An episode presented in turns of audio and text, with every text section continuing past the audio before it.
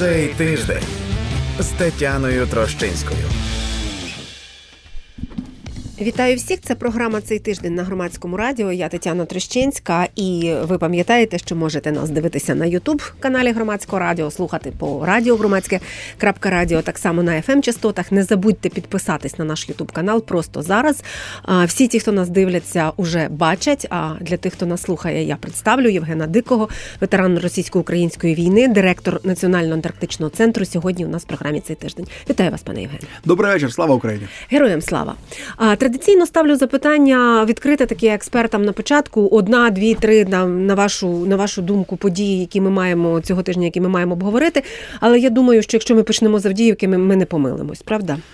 Ну, Певно, що так. Хоча, в принципі, ем, при величезній щирій повазі до наших хлопців і дівчат, які зараз тримають Авдіївку, ви знаєте, те, як працює реальний фронт, і те, як працює медіа е, і е, громадська думка, це як кажуть в Одесі е, дві великі різниці. От е, от чомусь зараз, от останні там тиждень-два, всі говорять тільки про Авдіївку, Авдіївку, Авдіївку, так наче е, на інших ділянках фронту від Нічого цього не стало тихіше. Так. А насправді то в нас 1500 кілометрів е, дуже гарячого фронту, і ще десь там кілометрів 800 е, ем, е, е, прохолодженого фронту, тобто північного кордону. І весь час е, по всіх цих 1500 кілометрів ідуть дуже тяжкі бої. А по тих 800 кілометрів ідуть е, умовно не тяжкі бої.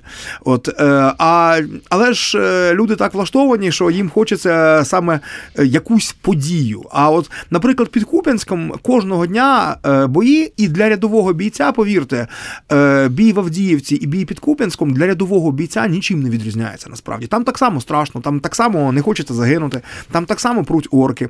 А для бійця, наприклад, е, на плацдармі в кринках в чомусь може бути гірше, ніж в Авдіївці, бо там навіть не закопаєшся в землю. Там пів метра прокопав, холодна вода виступає. Тобто весь час треба ну, буквально от в кущах в траві воювати. Е, і і кожен робить свою роботу там на фронті, кожен робить на своїй ділянці. От, А громадська думка, вона така: от е, от сьогодні ми всі вболіваємо за Авдіївку. От, за, там, Сьогодні ми співаємо фортеця Бахмут. Ніби в цей самий час та сама Авдіївка не була теж фортецею. Ну, угу. Тобто тут е, давайте. Ні, це важливо, да. до речі. Це це дуже важливий момент. Ви ви ще три пункти назвали, чи три точки, та до яких увага да, але, значно але, менша. Ну ні, так, а а ще купу точок, які я не назвав. Не назвав, звичайно. А, а роботи ночі Оріхова я називав. Ні, от розумієте, ну, ми не можемо кожного разу перелічувати всі всі точки на 1500 кілометрів. І треба розуміти, що воюють весь час по всій цій лінії. От на всьому фронті зараз воюють. От, ну але е, увага наразі до Авдіївки, тож давайте про Авдіївку. А, Зрештою, кілька точок ми означили. Це теж мені здається важливо, і те, що знаєте, оцей момент пов'язаний з тим, що якщо всі заговорили, президент заговорив, головком про це говорить, президента питають про це в Берліні. Тому зрозуміло, що і логічно, та що воно з'являється в медіа. Ем, ну давайте вже про Авдіївку. Окей, е, якщо я подивилася, до речі, заголовки, є маса заголовків, які там звучать приблизно так: якщо Україна втратить Авдіївку, і це те, що ми з вами привітавшись сьогодні, проговорили. Ну, е, давайте почнемо з того, що швидше за все втратить. Втратить так. Швидше за все втратить. Це на, наразі це найбільш імовірний варіант. Е, Надія на диво ще лишається. І от поки ми з вами говоримо в затишній студії, в цей самий час е, хлопці і дівчата із третьої штурмової, із підрозділів ГУР, ще з кількох е, підрозділів, вони намагаються це чудо зробити. Але це йдеться саме про чудо. Власне, введення туди е, третьої штурмової та гуровських підрозділів, е, це їх же туди ввели не для того, щоб вони там закопались і тримали оборону. Uh-huh. Абсолютно ні. Uh-huh. Це робиться саме спроба розблокування. Робиться спроба саме контрудару, і якісь шанси є. Тому що, в принципі, який там загалом розклад? Якби вдалося відсунути росіян від траси то сам по собі е, коксохімічний завод, ну от він приблизно як Азовсталь. Це потужні бетонні перекриття, це багато поверхів під землю. Е, там є навіть такі споруди, які витримують пряме попадання кабів цих російських, uh цих бетонобойних uh бомб. бомб. Е, тобто там, от Авдіївка тримається вже вже. Ну, не кажучи, що вона тримається 10 років. 10 років, так. От, але е, саме від масованих саме штурмів mm вона тримається 4 місяці. І якби зараз вдалося розчистити трасу, то ще можна і ще 4 місяці, без питань. Тобто сам собі е, Коксохім це потужна фортеця. Е, і не в сенсі, як ми казали, фортеця Бахмут, коли йде йшлося. Ну насправді, коли ми говорили про фортецю Бахмут, це йшлося про силу духа наших захисників. А фортифікації кам'яної там не було. А тут є. Але е, ця фортеця може триматися, поки є логістика. От поки є підвезення туди БК і ви- вивезення звідти поранених. А на жаль, навіть в Бахмуті так було дві траси, от дві дороги життя. От, а Авдіївка так розташована, що там одна дорога, і наразі орки її перекрили. Наразі орки вже на неї вийшли, вони її перерізали. І питання стоїть так: або третя штурмова та інші е, придані підрозділи е, зможуть відсунути орків від траси, ну хоча б на кілометр. Тобто туди, де вони були тижня-два тому. Е, і тоді одна історія. Тоді, в принципі, можна заводити туди ще підкріплення, і можна там серйозно довго ще триматися, хоч ще 4 місяці. А власне, якщо це не вдасться, а при співвідношенні сил, ну, щонайменше 1 до 7, От, ну не факт, що вдасться. От е, в такому разі, звичайно, що якщо, якщо не вдасться розблокувати трасу буквально за сьогодні-завтра, от буквально за пару днів, то в такому разі зрозуміло, що єдиним виходом буде е, саме вихід. Тобто, і тоді та саме третя штурмова е, замість розблокування буде робити коридор для виходу гарнізона із Коксохіма. А ми От, говоримо тобто з Євгеном ми Диким. маємо- Я хочу сказати 16 лютого, і це 18-та година. Бо якщо ви будете дивитися нас і іншими днями, то це ну про ці Мгм. про ці дві доби, про які ви кажете, це важливо Да, розуміти. ну, що ситуація ви розумієте, що ну доби ну ситуація умовно. може це може але да. Так, так, вона змінюється. Тобто, е, ну от наразі робиться оця. Е, в нас один шанс. От у нас зараз робиться е, одна оця спроба розблокувати трасу. І якщо вона вдасться, тоді е, історія української Авдіївки триватиме ще довго. Якщо вона не вдасться, а по співвідношенню сил, якщо чесно, ну шансів мало. Тому що і кількісне співвідношення, скажімо, ну я ж кажу, щонайменше 1 до 7, може 1 до 10. Але і по якості. Там зараз далеко не тільки зеки із Z. От по перші три місяці Авдіївку буквально засипали цими зеками. От, до речі, в прямому фізичному сенсі засипали, вони так там і лежать штабелями. Але е, наразі, от останні два тижні, коли пішли саме вже близькі контактні бої в міській забудові, туди перекинули останні ще боєздатні підрозділи спецназа ГРУ. Спецназ, так, гру. Тобто, це власне професіонали з багатолітнім досвідом, зокрема з досвідом саме боїв в урболандшафті, от в, в міській забудові. Тобто е, нашим там протистоять не тільки кількісно, але й дуже якісні підрозділи, на жаль. От е, тому е, я не буду вангувати, вдасться розблокувати Так. трасу чи не вдасться. Знаєте, це все війна, і багато що показує тільки бій. От, е, але е, якщо не Якщо вдасться, відхід, то ми так. маємо бути готові до того, що да, через пару днів ми почуємо про е, відхід Завдіївки. Ну і відверто кажучи, трагедії в цьому не буде.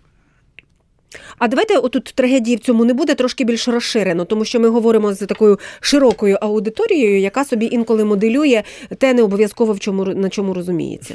Я теж Це до таких дуже, це ви ще дуже делікатно сформулювали. Якраз Це- це, багаторічні якраз старання, частіше, на- частіше, на жаль, моделюють саме те, в чому не Не розбираються. Ну таке, так, да. так. Люди є люди, ми з вами теж люди, так що Так, так. От, е, дивіться, е, ну, тут на, ось, я взагалі не е, так завжди трошки скептично ставлюсь до е, тилової аудиторії, яка уважно роздивляється карти Deep State і по них намагається зробити висновки. І описує це тому що в, реаль, в реальному житті е, от карта і те, що ти бачиш в реальному житті, воно дуже відрізняється. Але все-таки деякі речі е, якраз в даному разі зручно подивитися на карту. Авдіївка наразі це виступ в глибині окупованих територій. Це такий, знаєте, ніби ніж ввігнаний дуже глибоко в окуповану територію. Саме ту саме це одна з ключових причин, чому орків вона так бісить, тому що е, вона їм не дає вирівняти фронт. Вирівняти лінію фронту. От, да, так. і вона дуже близько до Донецька. Поки в нас снарядів вистачало, ми звідти діставали угу. артою по Донецьку. Це ні для кого не секрет. От тому е, виходить, що для них вона більше важить, ніж для нас. От для них вона реально як така потужна заноза. А для нас е, вона була чим? Для нас вона була е, зручною дуже фортифікацією. І останні три місяці вона для нас була, ну вибачте, буду зараз казати дуже негуманні речі, страшні речі, але війна це страшна річ. Так от для нас це була м'ясорубка. Це була страшна м'ясорубка, де ми перемелювали їхні резерви. Е, з цього не витікає, що нашим там хоч один день було легко. Коли ти всередині м'ясорубки, то навіть якщо ти в ній працюєш ножем, тобі все одно важко. Але це було саме таке співвідношення. Наші були ножами, а ті були фаршем. Е, співвідношення втрат орків під час оцих трьох місяців м'ясних штурмів е, десь було 1 до 10, 1 до 12. От за кожного нашого захисника чи захисницю лягало 12 орків. І як це не страшно звучить, це було для нас вигідно. Нам вигідно було далі так тривати. Зараз ситуація інша. В близькому контактному бою в міській забудові такого співвідношення втрат вже ніколи не буває. Тут вже ну чим чим щільні, чим ближчі бої, от коли ти буквально бачиш обличчя ворога, в мене і то небагато до речі, свого часу таких боїв було. От, от, от, от, а там зараз всі бої вже такі. Тобто, коли ти буквально бачиш ворога, коли ти там гранатами одне одного закидаєш там в упор буквально, то при ну чим чим щільніші такі бої, тим ближче до один до одного стають втрати. От все одно насправді там зараз співвідношення втрат на нашу користь, але вже далеко не в 10 разів. І тому так нам довго воювати нема сенсу. Так, ми або маємо відсунути власне орків від траси і поновити оту м'ясорубку, яка була, або виходити. Ну і ну, я думаю, що ми скоро побачимо, який з варіантів спрацює. От е, робиться дійсно відчайдушна спроба саме розблокування і повернути той стан, який був попередні 3-4 місяці. Е, Не будемо загадувати, вдасться mm-hmm. вона чи ні. Давайте краще тримати тримати кулаки, там схрещені пальці, ставити свічки, от щоб вдалося. Щоб вдалося, і окрім того, були сьогодні заяви в Берліні президента, про які ми згадували, і заяви про те, що життя наших бійців і бійчинь має найбільше значення. Це заява, яка теж в цьому сенсі має сенс, та щоб не розганяти там е, зраду по е, соцмережах. Ні, ну, взагалі на війні відступ само по собі це абсолютно не трагедія, особливо коли йдеться про нормально організований відступ, тим більше угу. на підготовані позиції. А в даному разі буде йти саме про це, тому що тут, слава Богу, не повториться бахмутська історія. От коли частини, які виходили, мусили одразу під вогнем самі ж окопуватися лопатами. От е, друга лінія за Авдіївкою підготована, є куди відходити. От, е, ну, Не будемо говорити, де саме, Ні, це знаємо, очевидно. це так, Тому... Так, так. Але ну тут просто важливо йдеться про те, що це цілком такі, я я не знаю, природні рішення в умовах війни. Це нормальні вимушені рішення. Угу. Е, це те, що інколи люди забувають, хоча насправді це очевидні речі, що е, не стоїть завданням виграти кожний бій, стоїть завданням виграти війну. Ем, я е, запитаю все-таки, і чи повернуся до теми Навального. Я роз, я бачила, до речі, що е, е, для тих, хто, можливо, там, я не знаю, пропустив і дивиться і слухає нас зараз там весь день був на роботі і раптом пропустив цю заяву російської влади, власне, це не Російської федеральної служби ем, покарань про те, що російський опозиціонер Олексій Навальний помер у колонії. І це якщо хто пропустив, може антураж, то це було повідомлено під час там виступу його дружини на Мюнхенській конференції. Далі була заява ООН і так далі. І так далі. А, І дуже багато обговорення є цього в Україні. Мене це серйозно. Власне, а, в соцмережах. це ще гребе? От, чи гребе? Моє питання, чесно вам скажу, стосується тільки е, того, що чи може це стати е, шоком для заходу таким, що це у якийсь спосіб буде вигідно Україні. Це єдине, це що мене турбує. вигідно Україні. От тому, що захід дійсно це щось таке дуже загадкове. Ну, захід, давайте теж е, я розумію, що нам доводиться ну, так, так узагальнювати. Да, я е, розумію, насправді е, так званий колективний захід, от він існує тільки в російській пропаганді. І якраз одне з ключових відкриттів цієї війни, що якщо хтось до цього вірив, що є якийсь один колективний захід із якимось одним механізмом ухвалення рішень, з якимось цілепокладанням спільним, то його нема. Угу. От, да, Але західні суспільства дійсно відрізняються від нашого. І е, наша війна їм трошки вже так, що називається, притерлась, е, стала рутиною, давно вже пішла з перших шпальт. Ну, ну ще пак два роки скоро буде. Так. Оце тільки великої. Е, наша мала війна їх взагалі ніколи не цікавила. Так, Але але до того, що е, на цьому фоні якраз е, раптова е, смерть Навального, це так, для них це певною мірою шокуюче. Ну, хоча б На тому, жаль, що... більш шокуюче інколи, ніж всі воєнні злочини, які так, роблять так. росіяни. Ну, Але можна навіть пояснити, чому. Справа угу. в тому, що це абсолютно безглузде вбивство. От е, ну все, Навальний як політичний опонент Путіна 100 років як нейтралізований. Все, він отримав свої 12 років колонії, колонії він там собі так. сидить. Е, Реальної небезпеки режиму він не являє давним-давно. І те, що все одно його вбивають, ну це для заходу показово певною мірою в сенсі, що цей режим вже збожеволів. Що е, вони ще могли б якось зрозуміти якісь рішення е, Путіна людожерські, але раціональні. А тут людожерське і нераціональне. Тут просто вже от е, помста диктатора. От е, е, государь обіділся, государь хоче бачити смерть свого обідчика. От це вже в стилі е, Вані Грознова, от, е, чи там вже дуже пізнього Сталіна, от там часів е, врачей травітелей от, де- де- де- де- десь із цієї серії. Тобто, це для Заходу буде певним показником взагалі психічного стану Путіна і характера цього режиму, і нам це на користь. Чим краще на Заході розуміють, що собою реально являє Мордор, що собою реально являє Оркостан, от тим для нас корисніше. Тому що вони досі живуть дуже багатьма ілюзіями, а ми потім від цих ілюзій реально страждаємо.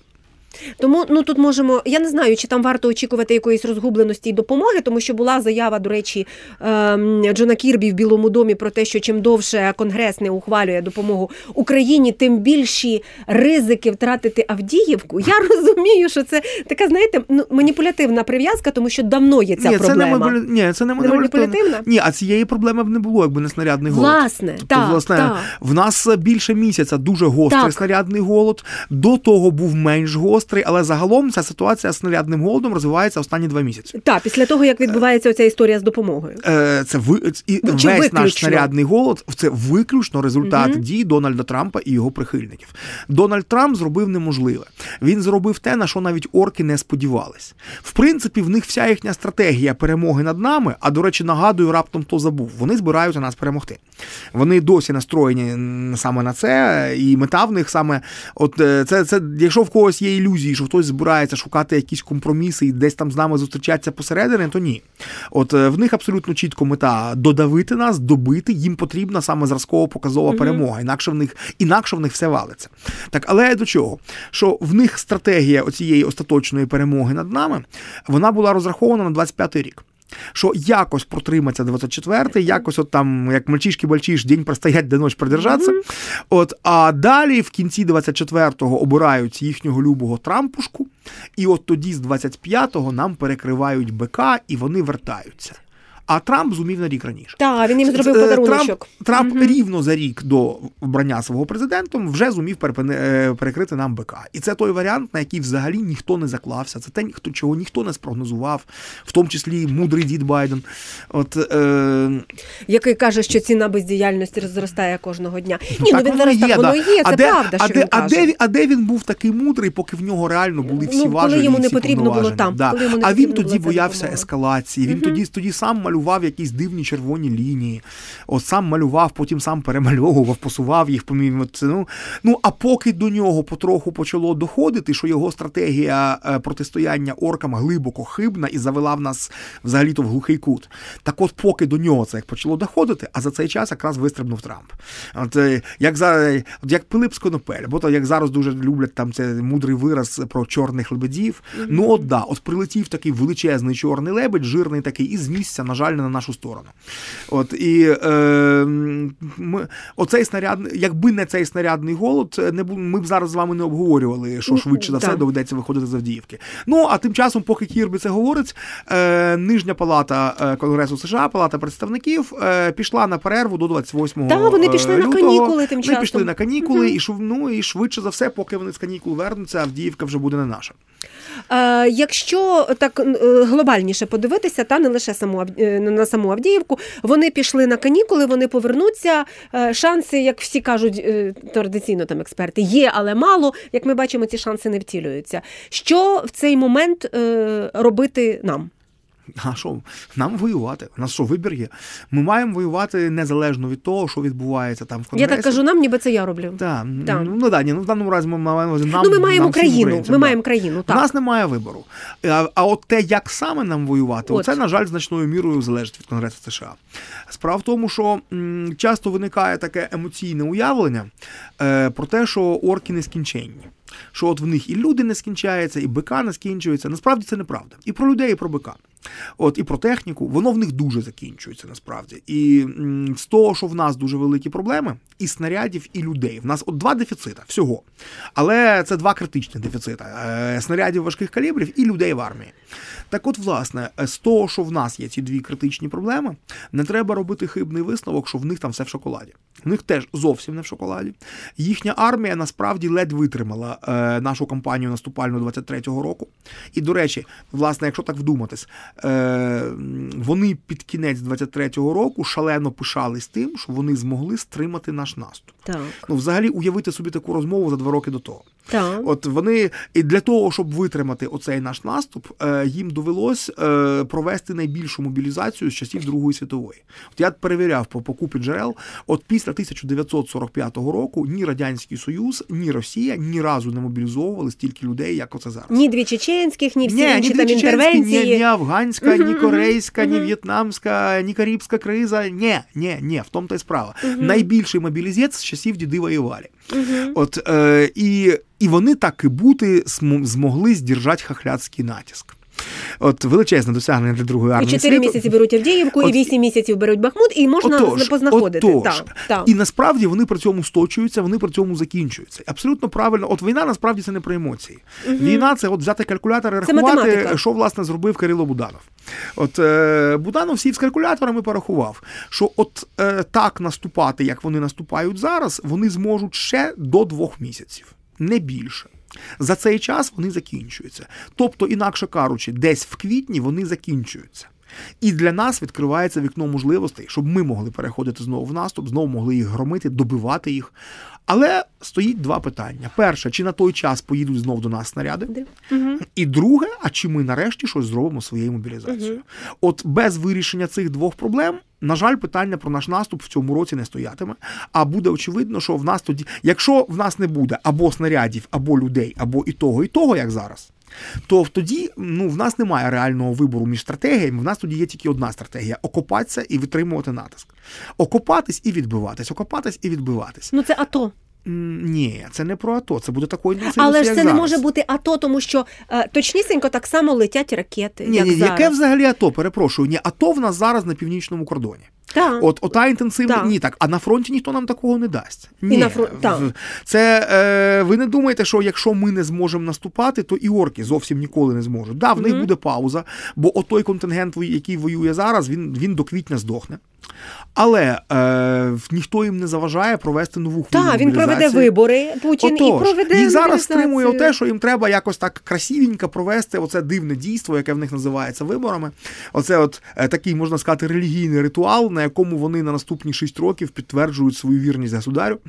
Е, а після цього ніхто їм не заважає зробити нову хвилю мобілізації, такого ж масштабу, як вони зробили восени 22-го. Да, в нас буде пауза, тому що від роздачі повісток, якщо вони навіть почнуть їх роздавати прямо в березні, одразу після виборів, все одно десь 4 місяці до появи цих мобіків на фронті. Тобто з'являться вони тоді десь всередині літа, чи навіть під кінець літа, але з'являться. І тому насправді для нас було б якраз вигідно в цю паузу наступати і громити. Але без снарядів і без солдатів ніхто не буде наступати і громити. От, от власне, тому вікно можливостей відкриється, а чи ми в нього зайдемо, вирішується Це велике питання. От частково Так. вирішується в Конгресі США, а значно більшою мірою, наприклад, в селі Космач. Ем, В селі Космач в мене прям лежить ось мобілізація, мобілізація. Скажіть, от я- ви ж не знали, що я це цю тему зараз сюди планувала. Е, А я не знаю, як можна говорити про те, які в нас перспективи на фронті, і не зачіпати не зачіпати цю тему. Бо, Так. Е, окрім села Космач, до якого абсолютно я, я, я, я б і хотіла, щоб ви повернулися, якщо хочете. Є ще дві, сього, ем, дві ем, таких теми, які на цьому тижні просто випливли. Давайте оцю економічну, так звану, та, яка називається, проговоримо, бо це прям важливо.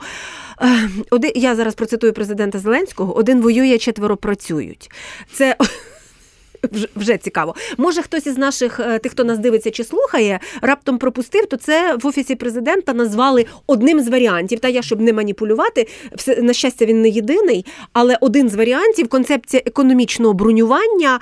Е, Вони порахували, що якщо 2 мільйони економічно забронювати, то тоді 500 тисяч якимось чином опиниться в ЗСУ. Я не знаю, яким яким чином вони там Ні, опиняться. це не про те, як вони опиняться. Стоп, давайте все-таки не пересмикувати. Ну, так. Я розумію. Давайте Ні, все мене- таки. мене ні, це- ні, ні, ні. Е, Мене пані це Тетяно, ні, дратує. ну, пані Тетяно, ні, вас дратує те, ну от стоп. Нас з вами багато що дратує, Ні, але це ні, не ні. привід пересмикувати і перекручувати. Дякую. От ви зараз саме перекрутили. Дякую, Вони не говорять, що від того, що буде заброньовано 2 мільйона, що від цього з'являться 500 тисяч в армії. Ні-ні-ні, та, вони вони говорять так. зовсім про інше. Вони говорять, що на податки, які створять ці 2 мільйона заброньованих, Можна ми зможемо так. утримувати Так. ці 500 тисяч. Ви розумієте різницю взагалі того, що ви сказали, і того, що вони. Розумію. Ну, От тому добре, виправили. Давайте, коли ви- я розумію, що вони вам дуже не симпатичні, але е, насправді. Тим більше, якщо вони вам не симпатичні, то треба бути об'єктивним і дуже, от, як там казав покійний Жванецький, тщательніє надо.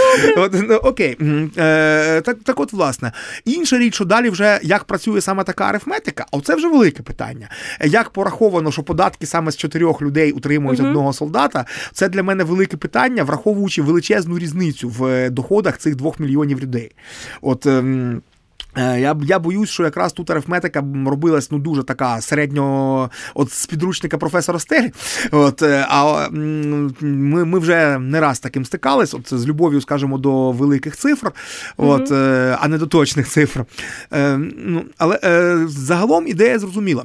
Не забуваємо, що пода, що кошти, які нам дають наші західні союзники, вони не йдуть на зарплату Вони не нашим йдуть на зарплату військовим, От, так. а, а, а знову ж таки, ми так говоримо зарплати, а крім зарплати ж взагалі то, а скільки виплат на поранення, скільки Та, взагалі коштують ті самі лікування і так далі. Тобто ми особовий склад наш утримуємо самі. Союзники допомагають нам з залізом, союзники закривають наш цивільний бюджет.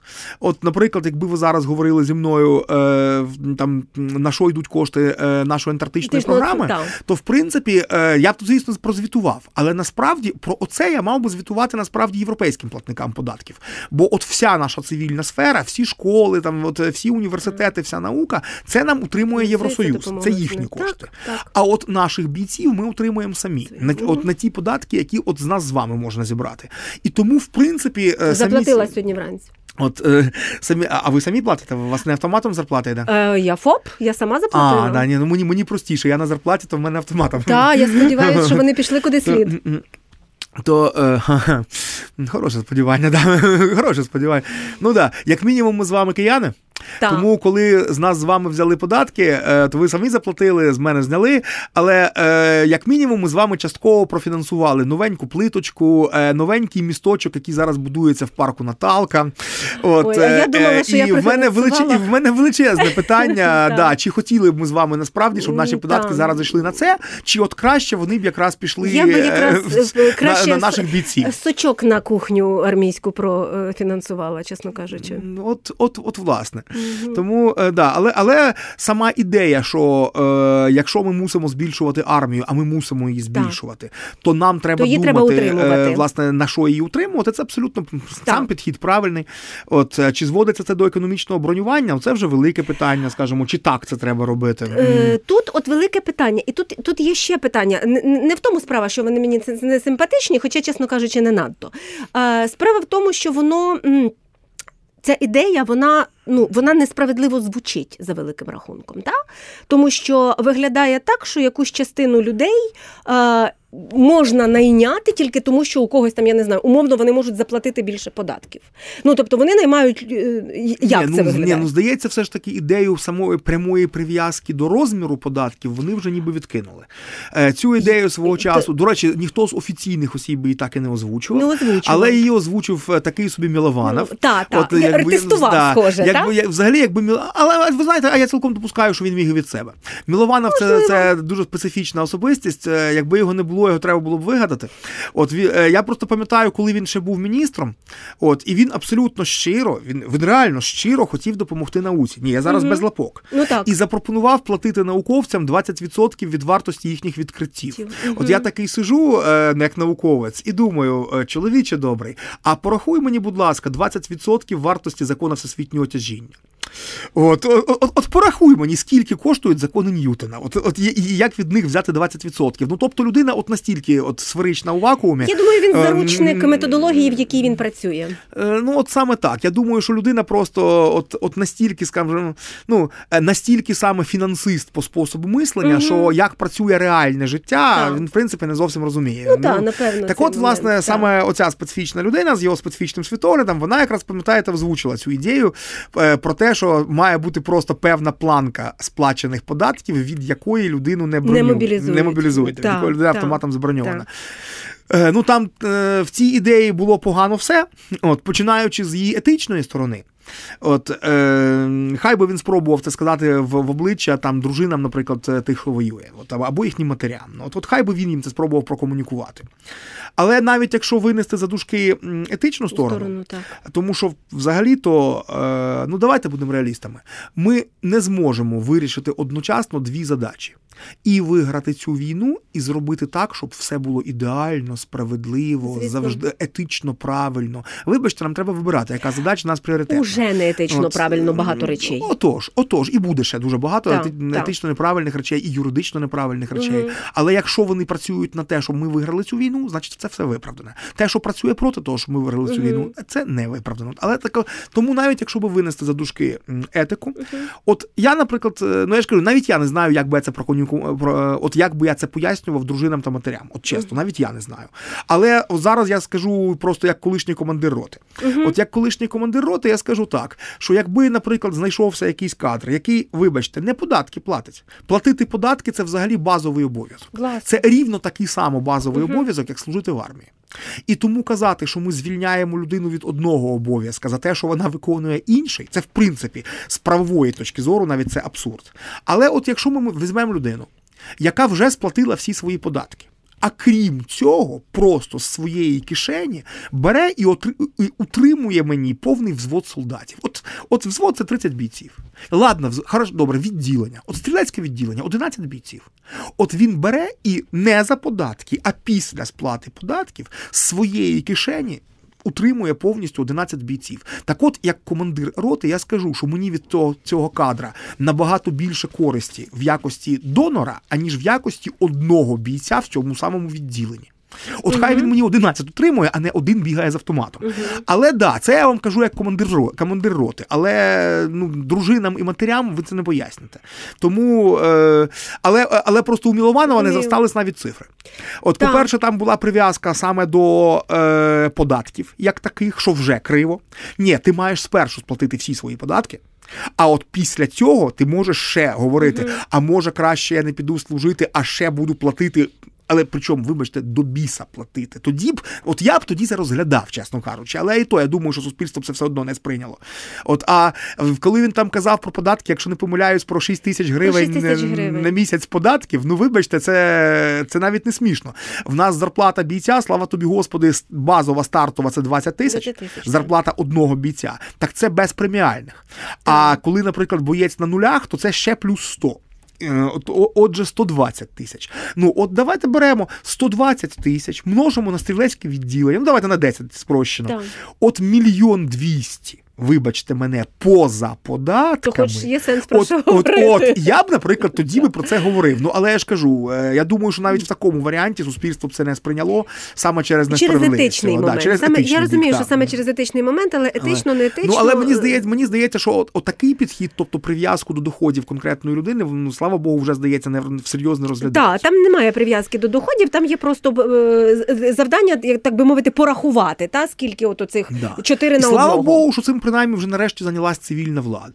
От, тому що я пам'ятаю, як мене шокувало, коли наш дуже насправді мною шанований е, міністр фінансів, е, він реально дуже хороший професіонал. Це, це, це я можу сказати навіть своєї практики. Я по науці перетинався з. Мінфіном, з їх командою. Так от, е, але коли він сказав тоді з гаряча, що а хай мені генштаб покаже, де мені Де взяти, взяти гроші, гроші, на так. півмільйона мобіків. Ну це точно не сиджу, завдання генштабу. Ой. А ми не питаємо ні в Міністерства фінансів, Так. ні, наприклад, там в Міністерства охорони здоров'я, е, де копати окопи в Авдіївці. Ну, Правда ж не Ну, питаємо. так. От ми ж не питаємо е, в цих міністерств, е, як працювати з FPV-дронами, як вражати бронетехніку, як особовий склад. От чогось вважаються, що це мають знати військові. От, ну вибачте, а де брати гроші мають знати якраз не військові. От справа армії війну воювати, а справа тилу забезпечити армії ті ресурси, які необхідні, щоб війну воювати. І це стосується і людського ресурсу. І матеріальних ресурсів. Це наша з вами задача. От ми з вами тут в тилу, от ми відповідаємо за те, щоб в нашої армії все було. А армія відповідає за те, як далі цим користуватися. Ну тут ж не стільки Ну, так, просто це очевидно. ну, очевидний розподіл. Да. А ви очевидно. бачите, а він очевидний, а при тому звучить про те, хай генштаб покаже, де гроші. А при тому е, від дуже багатьох ваших колег-медійників я чув от підводка до питання про мобілізацію. Е, Новий головнокомандувач зіткнувся з першим викликом проведення мобілізації. Що? а якого милого в нас Головнокомандувач головнокомандувач проводить не важить, яке його прізвище. Та, та. В принципі, це вибачте, але за е, мобілізацію відповідає тил, а не головнокомандувач. От головнокомандувач і взагалі армія вона починає відповідати за людину з моменту, як ця людина одягнула піксель. От з цього моменту з генералів можна і треба питати, що ця людина їсть, чому її навчають, які накази віддають і так далі. Оце відповідальність армії. А от звідки ця людина в армії візьметься, це відповідальність тилу, тобто цивільної частини нашого суспільства. А верховний головнокомандувач відповідає за Звичайно, він очолює в нас і цивільну владу. От, власне, то давайте трошки про це поговоримо. Він коли-небудь ні. Не, він, він собі ясно, добре. Ні, ну, давайте так. ні, Ні, ні, ні, як ми мусимо про це почали, да, ми маємо про це говорити. Але е, я знову ж таки, я розумію, що ви його не любите. Кого? Але, Та ну, але в нас все ж таки не монархія. Ні, Ні, в нас взагалі ні, е, ні, ні, давай, ні, давай, ні, ні. стоп. Ви сказали, дайте я тепер скажу. Ні, дивіться, Ну, що я е, його не люблю, я не хочу залишати е, просто так, тому що він є президентом і буде Да. президентом, і взагалі немає значення, люблю я чи любите його ви. Ото- отож, у нього це є завдання. немає значення. І у нас є завдання. В нього є завдання, і завдання є не тільки в нього. Коли я кажу про цивільну владу, я абсолютно не випадково так узагальнюю. Так. Тому що в нас зараз не та Так у нас і. Кабмін є для цього ще. От е, в першу чергу почнемо з Верховної Ради. Ну, Верховна Давай, так. давайте так. В нас взагалі-то лишається навіть під час війни дуже чітке розділення на законодавчу владу і виконавчу владу. Мгм. В нас є законодавча влада, парламент України, Верховна Рада. І коли з'ясувалось, що е, мобілізація відбувається погано, зокрема через те, що мобілізаційне законодавство писалось колись там за царя Гороха, писалось в ті часи, коли взагалі ніхто не допускав можливості війни. От розумієте? От е, ніхто не допускав можливості війни, і відповідно, е, коли писали це законодавство, то ті, хто його навіть писав, вони виходили з того, що воно що це законодавство ніколи не буде задіяне. От якби ви робили якусь роботу, як про яку б ви знали, що це виключно для годиться, що не що е, результат цієї роботи ніколи нікому не буде потрібен. Як би ви її так. робили? От приблизно От так, так. законодавці колись зробили Так, мобілізаційне так. законодавство. Так от, е, коли з'ясувалось, що мобілізаційне законодавство не відповідає реаліям військового часу, в ньому є е, ціла низка дірок. Ну, в ньому, по-перше, є е, великий страшний баг, який демотивує людей, а саме відсутність граничного терміну служби. І з другого боку, е, для тих людей, кого демотивувало багато що, там є величезна кількість дірок, в які можна буквально просто строєм іти всім ухилянтам. От так от. Вибачте мене, але поміняти законодавство, щоб воно відповідало реаліям військового часу, це відповідальність саме Верховної Ради як законодавчого органу. І я просто з жахом дивлюсь на те, як цей законодавчий орган старанно уникає своєї сфери відповідальності, як він всіляко намагається якось, ну вибачте, на слові спетляти. От реально, знаєте, як отой ухилян такий петляє від ТЦК, от приблизно так наш парламент е, петляє від е, ухвалення тих непопулярних законодавчих рішень, які мають забезпечити нам перемогу у війні. чому. Ну для мене, наприклад, це загадка, тому що це ну тому, що від цього нікуди не подінешся. І це те вікно можливостей, про яких ви про яке ви згадали. І очевидно, це не, не секрет для будь-якої людини, в якої є трошки мозку, яка перебуває умовно на державній роботі, назвемо це так. Та? Тобто це зрозумілі речі, і це тягнеться і тягнеться уже раз, два, три, який четвертий, п'ятий, як Конгрес Сполучених Штатів приблизно. От Ну, так приблизно приймається. Ну, я думаю, що аналогія абсолютно правильна, тому що як в Конгресі штатів е, Але республіканців ціна, зараз ціна. е, республіканців зараз цікавить одне: е, скільки людей проголосує за Трампа на президентських виборах, і все, що е, на їхню думку має збільшити кількість цих голосів, от все вони і Так. роблять. Так, от ну так, а наші ж так само. Наші бачать настрої своїх виборців. І чомусь вони при тому не вважають своїми виборцями отой мільйон людей Я власне в пікселі, думаю, не який, просто власне, мільйон людей в пікселі, плюс їхні сім'ї, родини і так родини Да, можна да. помножити. От чомусь це в нас не вважається громадською думкою. Я От думка тих, що на фронті, наприклад. Так, так, так. А от якраз е, ті, хто дуже непогано влаштувались в тилу і бояться втратити свій комфорт, от вони голосні. В них є час кричати в соцмережах. Ви розумієте, що у бійців е, в Авдіївці нема часу кричати в соцмережах. От е, в мене зараз друг там воює ще з студентських моїх років. Ми разом там були на цій революції на граніці, там на Голодівці і так далі. От ну от він за останні кілька днів він один раз зміг вийти взагалі е, в соцмережі і написав одне: моліться за нас. От, от, от, от в бійців в бійців там інколи буває час послати отаке повідомлення. Часто не буває можливості навіть такої. А вибачте мене. Мене у різних космачів. В них є можливість е, дуже голосно голосувати, писати в соцмережах. І таке враження, що да, наші законодавці чують цей галас і дуже бояться втратити свій рейтинг. І вони настільки вже сидять в теплій ванні, яку їм створили власне ЗСУ, які їм створили наші бійці.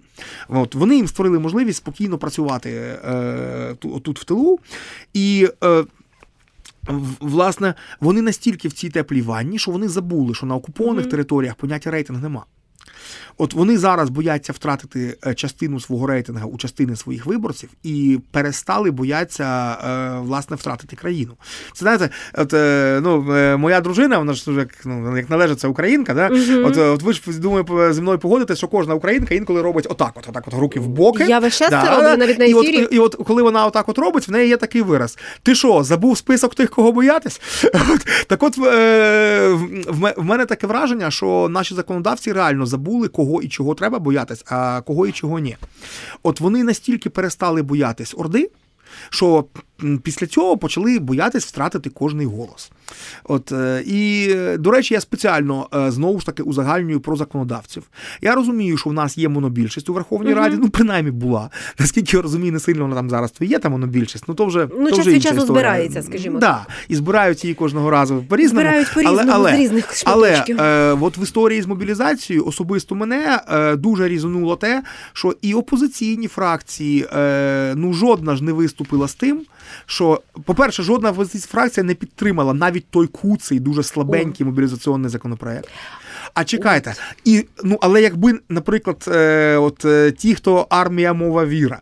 Якби вийшли і сказали, ми не підтримуємо цей законопроект, бо він слабкий, бо треба набагато більш рішучий, який реально закриє дірки для ухилянців, це була б одна історія. Ну вони ж не це говорять. Вони теж е, говорять щось там про корупційні ризики, е, порушення якихось там конституційних прав та свобод. До речі, е, я вам скажу, як людина, яка весь час ходить з паспортом воєнником, е, я, я, я так хожу з е, 24 лютого 22 року. Для мене взагалі очевидно, що коли війна, ти маєш носити з собою воєнник. Ну, це ну так. як би да. так. Так от, як, як, як я скажу, що якщо ти носиш з собою паспорт і воєнник, то ніхто не порушує твої конституційні права, коли час від часу їх перевіряють.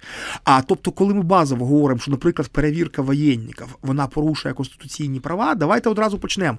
Ми одразу, значить, говоримо про людей, які базово не виконують свій обов'язок стояти на військовому обліку. Тобто ми базово говоримо про правопорушників.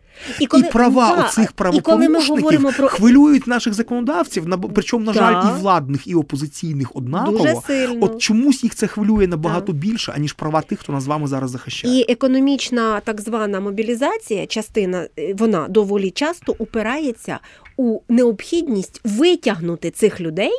Які, наприклад, е, ну я знаю просто практичних купу прикладів, коли люди просто відмовляються влаштовуватись офіційно на роботу, коли люди реально по два роки ніде не працюють. Але це називається економічний фронт. Ну і це ж теж частина проблеми.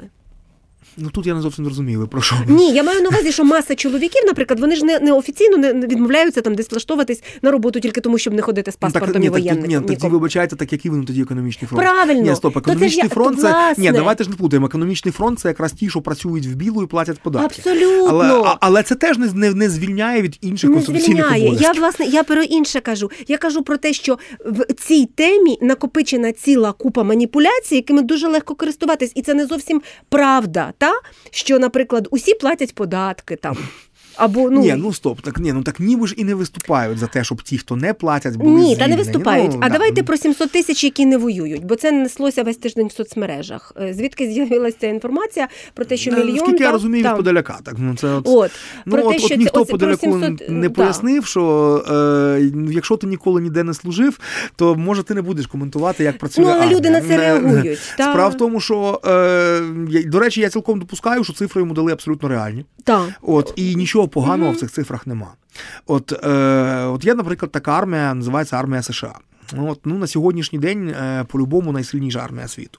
Так от, е, там навіть є опублікований ну, не, не норматив, а скажімо так, їхня статистика.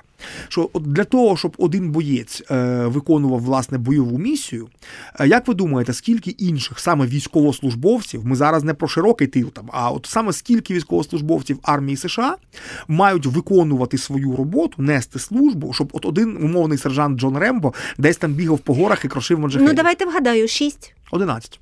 11, бачите? 11, розумієте? Тобто, якби, наприклад, ми воювали по нормах армії США, то при е, мільйоні людей в пікселі в нас би реально воювало 100 тисяч.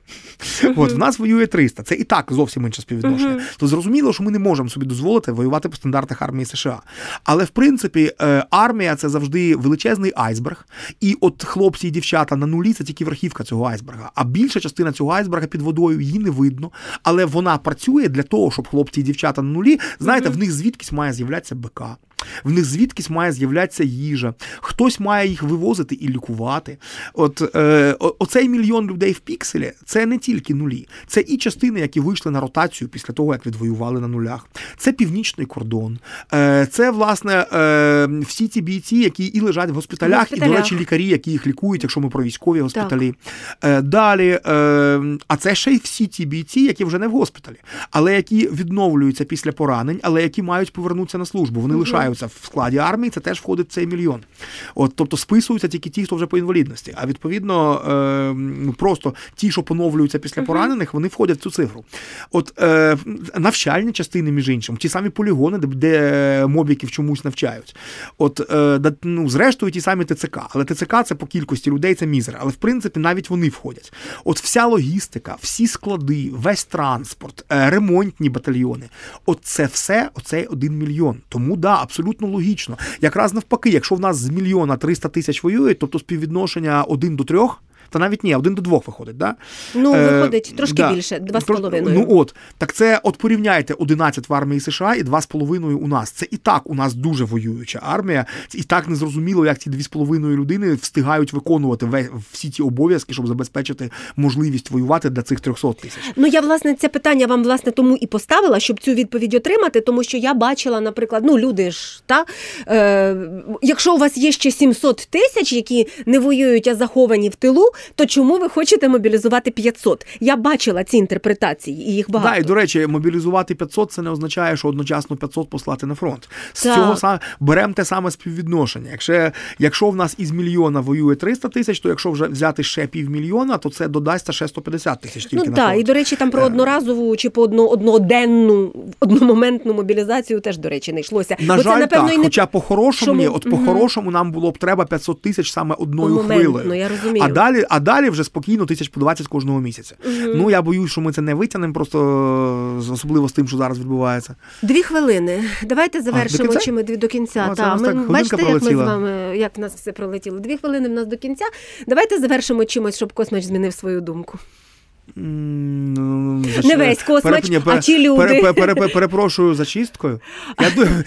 Ні, вибачте, тут я вам скажу, як старий Дарівець. От те, що я вже там побачив, ні, це вже не ті люди. Ви маєте на увазі вже аж потім, так? Коли вже там їх розпитували, причини і все. Все. коли їх коли, з ними пробували по-людськи поспілкуватися після того, що вони вже наробили. я оце маю на е, увазі. коли, вибачте, у відповідь пішло навпаки абсолютне хамство, трансляція оцих абсолютно російських ІПСО про нібито неоголошену війну, там і так далі. І так далі. Слухайте, але є- да, навіть а але як вам ця фраза? А від кого взагалі захищати країну? І від кого, кого? кого Вони вже не знають від Мене кого це теж- захищати. мене ця да, а ви знаєте вразила. ще, що вони подали колективний позов проти цієї жінки?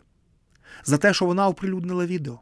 Вони подали позов, тепер увага, Але у них є на, за, на захист честі та гідності. У них є юристи, які Е, ну, їх. от, е, Та? ні, то, тому я і кажу, що вибачте, але для таких, як вони, е, вже тільки зачистка. Але І ці якщо юристи влада не зробить, скрізь. якщо влада не зробить зачистку легальними законними методами, тобто не притягне їх всіх зараз до До кримінальної відповідальності, відповідальності, притом не по статті хуліганка, який, яку їм зараз шиють. Там хуліганка це супутній злочин. А основний там злочин, вибачте, те, що вони вийшли з наміром силою перешкоджати діям ТЦК. ТЦК, між іншим, це частина ЗСУ, це військовослужбовці. Так. Перешкоджання українській армії в час дії військового стану це взагалі то стаття 411 Державна зрада. І стаття має бути саме ця. І вони мають по цій статті зараз всі стати перед судом. От, а як супутній злочин іде хуліганка. І повірте, якщо влада з цим не впорається, ну це закінчиться як в 2014 році, коли не, не хотіли по закону боротися із сепарами, і нам довелось створювати добробати, коли вже було майже дуже запізно, і зовсім іншими методами вирішувати проблему. Мене переконали, трошки полякали, але абсолютно ви мали право це сказати. Євген Дикий був з нами, ветеран українсько-російської війни, директор Національного антарктичного центру. Я Тетяна Трещинська. Це програма цей тиждень на громадському радіо. Підпишіться на нас на наш Ютуб. Будете частіше чути такі емоційні е, речі, як ми тут з темпераменти маємо подібні з паном Євгеном. Слухайте, думайте. Цей тиждень з Тетяною Трощинською.